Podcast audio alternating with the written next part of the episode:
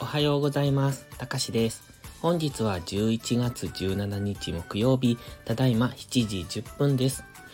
本日も本文内にありますギガファイル便の URL をクリックしていただいて、その中の画像を見ながらご視聴ください。本日の画像はドルインデックスの日足4時間足、そしてドル円の日足4時間1時間足の5枚をご用意しております。まずはドルインデックスの日足からです。昨日、今まだ、あの、日足が確定していないんですが、一応昨日の日足は下髭の陰線となってます。これ、あの、あまり動いていないんですよね。で、動いていないんですが、今、下髭の、あの、陰線の状態。これがもし陽線なら、このライン、今、水色の右下がりのラインを引いてますが、今ちょうどそこで実態を抑えられてるんですね。そして、ストキャスティクスも安値県からゴールデンクロスしてきてます。で、前回のゴールデンクロスのところからの上昇を見ていただきたいんですが、ちょうど水色の、えっ、ー、と、この右下がりのライン1本、あの、一番上と、えっ、ー、と、上から2つ目のここの間、値幅を下から上まで上昇しているんですね。なので、今回も上昇しそうな感じではあるんですが、まずはここから上昇するためには、底固めをしないといけないんですが、現時点のこの陰線の状態、下髭は出てても陰線の状態では底固めしたとは見えにくいんですよね。もちろんここから上昇する場合もあるんですが、現時点ではちょっと、あの、もう一段下を探りそうなそんなイメージにも見えてきます。ただストキャスティクスはゴールデンクロスしているので、一旦は上にも下にも行きにくい、そんな印象ですね。もし、あの、今日のこのまだ確定していないろうそく足が下髭の陽線で終えるなら、え本日はここから上昇、つまりドル高の方に動くと思いますが、現時点ではまだしばらくこの中での三角持ち合いとかレンジとか、そういう中での分かりにくい動きになってくるのかなという印象です。で、マクディの今、下落モメンタムがかなり強いので、これを、えー、落ち着くのを待っている期間とも取れます。なので今、底固めをしているのか、それともただただ直近のこの強い下落の踊り場なのかっていうのを、今はそれを見極める段階ですので、どちらに行くかがわかりませんので、今は無理なトレードはしない方がいいと思います。ドルインデックスが動かないと全体的に動きが分かりにくくなります。上に行ったり下に行ったりっていう、あの、クロスエナが特にひどい動きをしてますが、そういう風になってきますので、もし1時間足以上の目線でトレードをされている方はもう少し様子見がいいのかなと個人的には考えてます。では次はドルインデックス4時間足です。えっ、ー、と、昨日もほとんど動いてませんよね。あの、わかりにくい動きをしているなという感じです。上に行ったり下に行ったりという。上髭もつけてますし、基本的に昨日一番最初が大きめの陰線から始まってるんですが、その後、えっ、ー、と、今朝方にかけてずっと上昇気味ではあるんですが、かなり上髭が出てますので、上値が重いのがわかります。そして今4時間足の GMMA が下がってきてますので、これを待っているのかなという感じがするんですよね。つまり4時間足の GMMA に接触してもう一段安というところです。で、日足のマクディもかなり弱いですし、もう一段下落をしてもおかしくないのかなと。で、4時間足の GMMA がもう迫ってきているので、そこに接触したあたりでもう一度下落するんですけれども、もしその下落が、急反発で戻されて、日足的に、結果的に下髭の陽線で引けるのなら一旦の反発をすると思いますけれども、次の下落で、もしかすると日足の一番下の水色のラインぐらいまで下落する。もしくは日足の黄色のゾーンですね。これが前から言ってます。一旦の下落目処と考えているんですが、その辺ぐらいまで下げてくる可能性があるので、もう一段安は考えておきたいんですけれども、今、4時間足の GMMA に接触するために、一度上昇する可能性も考えられますので、今はちょっとわかりにくいんですけれども、えっ、ー、と、昨日、おとといですね、あの、4時間足のドルインデックス、上髭、下髭を出してますが、まずはここをどちらに抜けるかっていうところで見ていくのがいいのかなと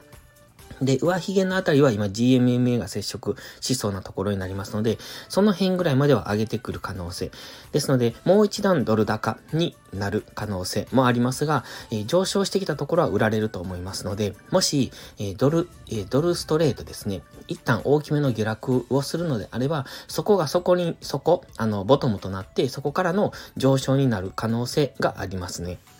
そして黒線は先ほども言いましたが、かなりわかりにくい動きをしてますので、えっと、本当に5分とか15分足でのトレードならいいですが、それ以外、まあ、個人的にはああいう動きはあまりわかりにくくて好きじゃないので、トレードは見送りかなと考えてます。それでもやはり黒線はもう一段安っていうのを考えているんですね。これは毎回言ってますけれども、やはり上位足が怪しいなと思いますので、今、あの、上がりたそうにしてますけれども、それについていくのは危険だとは思ってます。では次はドル円の冷やしです。まあ、こちらもドルインデックスが動かないので、ほぼほぼ動きなしですね。えー、ここ3日間ほど上に行ったり下に行ったりと分かりにくい。つまりトレードする通貨ペアではないということです。今は様子見通貨ペアですね。こちらも買い足ではトレードできるのかもしれませんが、5分足を見ても上がったり下がったりと分かりにくい。あの、今5分足はレンジですね。15分足もレンジですね。ちょっとやはり分かりにくいなっていうところでしょうか。そして、日足は今一旦この紫のライン付近まで下げてきてますので、ここで反発できるのかどうかっていうところです。これもドルインデックスの動き次第なところはあるんですね。同じように動いてますので。で、ドル円もストキャスティクスは安値圏からゴールデンクロスしてますが、今のところクロスの仕方が弱いので、ここから上昇というイメージではないです。そしてマックディが弱いので、やはりもう一段安、直近のこの下落に対しての踊り場からの、このライン下抜けのための準備期間なのかなという感じただ、この状態から下抜けるのかなっていうのも少し疑問なんですね。なので、一度上昇してから、は、あの、反動をつけて抜けてくるんじゃないのかなという気もしますが、それがちょっとよくわからないなと。今、GMMA の青帯が下向きかけてきてますので、どこかのタイミングで、この GMMA に向かって上昇していく、そして GMMA で抑えられて下落という、そういう今は一旦下落してきてますが、上昇、一旦上昇後の、再下落みたいな形になるのかなと思っているんですが、今のところかなり上値が重そうですので、このまま下落するのかもしれないですね。その場合のターゲットは135円ぐらい。今白いラインが引いてますが、その上から2本目のラインですね。そこが135円付近となってますので、その辺ぐらいを目指してくる。で、そこは結構大きめの反発をすると思うんです。ただそこからどんどん上げるかっていうと、そこはあの疑問なんですけれども、一旦の反発をあの狙っていくこともできるポイントだだとは思ってます。次は4時間足ですね。4時間足はドルインデックスと同じように GMMA が迫ってきてますので、これ待ちなのかなという感じもしますね。GMMA に接触したところでのもう一段安になるのかなと思いますが、えっ、ー、と、ここ4時間足のこの、えっ、ー、とね、オレンジの点線が引いてありますが、その辺ぐらいから1時間足ではエリオット波動をイメージしているんですが、えっ、ー、と、1時間足のエリオット波動は一応5波まで完成して修正波かなという話をしたんですが、もしかすると今、ここでの動き、ここ数日3日4日間ぐらいの動きが、えー、エリオット波動の4波の可能性があるなとも考えます。もし今、現在が4波なのであれば、ここからのもう一段安というところで、今右下がりの緑のラインを引いてますけれど、その下のラインぐらいまで、えー、現時点で135円付近、136円、135円という、その辺のラインぐらいまで下げてくる可能性っていうのも考えておきたいですね。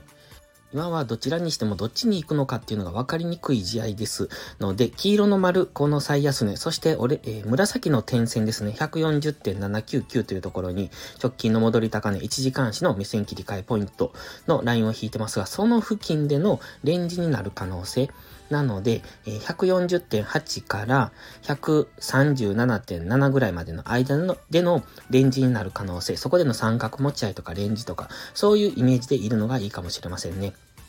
ただ基本的に4時間足の GMMA は下向きになってまして、今上から迫ってきてますので、接触したところでは大きく下落の可能性があります。ですので、下から買っていくというよりは、上から売っていく方がやりやすいと思いますが、その黄色丸付近まで下げてきたところでは、一旦の反発はあると思いますので、そこを短く取りに行くことも可能だとは思いますが、下抜ける可能性も高いので、その辺は注意ですね。では、1時間足です。エリオット波動の5波まで書いてますが、先ほど言ったように、今全体が4波の可能性ですね。黄色の三角持ち合いみたいなのを書いてます。加減の方が少し、えー、下抜けもしてますので、ちょっと何とも言えないんですが、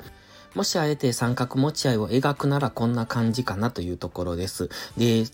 そう見ますとね、今もう先端の方に来てて煮詰まっているのがわかりますよね。もう昨日もほとんど動いていないというところで、あの三角持ち合い先端に、えー、来て煮詰まって次のどちらに抜けるかっていうのを待っている状態ですね。で、ここから上に抜ける可能性もあるんですが、上に抜けた時はすぐに4時間足の GMMA がありますので、え、騙しになって下落する可能性。ただ、その場合は140.8ぐらいまでは上げてくる可能性がありますので、もし、あの、えっと、安いところからロングエントリーするのであれば、140.8ぐらいまでの上昇を期待して、あの、狙っていくことも可能だとは思いますが、まあ、優位性はないですよね。今、基本的に下落トレンドなので、わざわざリスクの高いロングエントリーをする必要はないと思うんですが、かといってショートエントリーも今のこの値幅でやっていくのは優位性はないと思います。紫の点線140.8ぐらいまで上昇してくればそこからは売っていくのは可能だとは思いますけれども、そういった、なんていうか、節目とか、えー、わかりやすいポイントに来るのを待たないと、あの、結局負けの回数が増えますので、今、ドルインデックスのところでも話しましたが、動きがないので、様子見の相場だなということは言いました。で、ですので、まあ、そういった相場だということを分かってトレードしていく。まあ、個人的には今は様子見でいいと思うんですけれどもね。ちょっと、あの、チャートがよく動くからといって、それについていくようにトレードをしていると負けの回数が増えていきます。そして、今、クロス円がね、よく動いているんですけれども、あの、不規則な動きをしてますので、まあ、買い足でやったらトレードできるのかもしれませんが、えっ、と、そういう不規則な動きをしているとき、で、ただ、ボラが高いっていう時は、あの、よく動くので、えっ、ー、と、狙い、えっ、ー、と、なんていうのかな、エントリーしたくなる気持ちはわかるんですけれども、そこは我慢するのがいいと思ってます。あの、上手い人ならいいんでしょうけれども、そうじゃない人が、あの、ボラが高いし、よく動いているから、あの、エントリーして取れるんじゃないかっていう考えでやると、結果的に損失を増やすだけですので、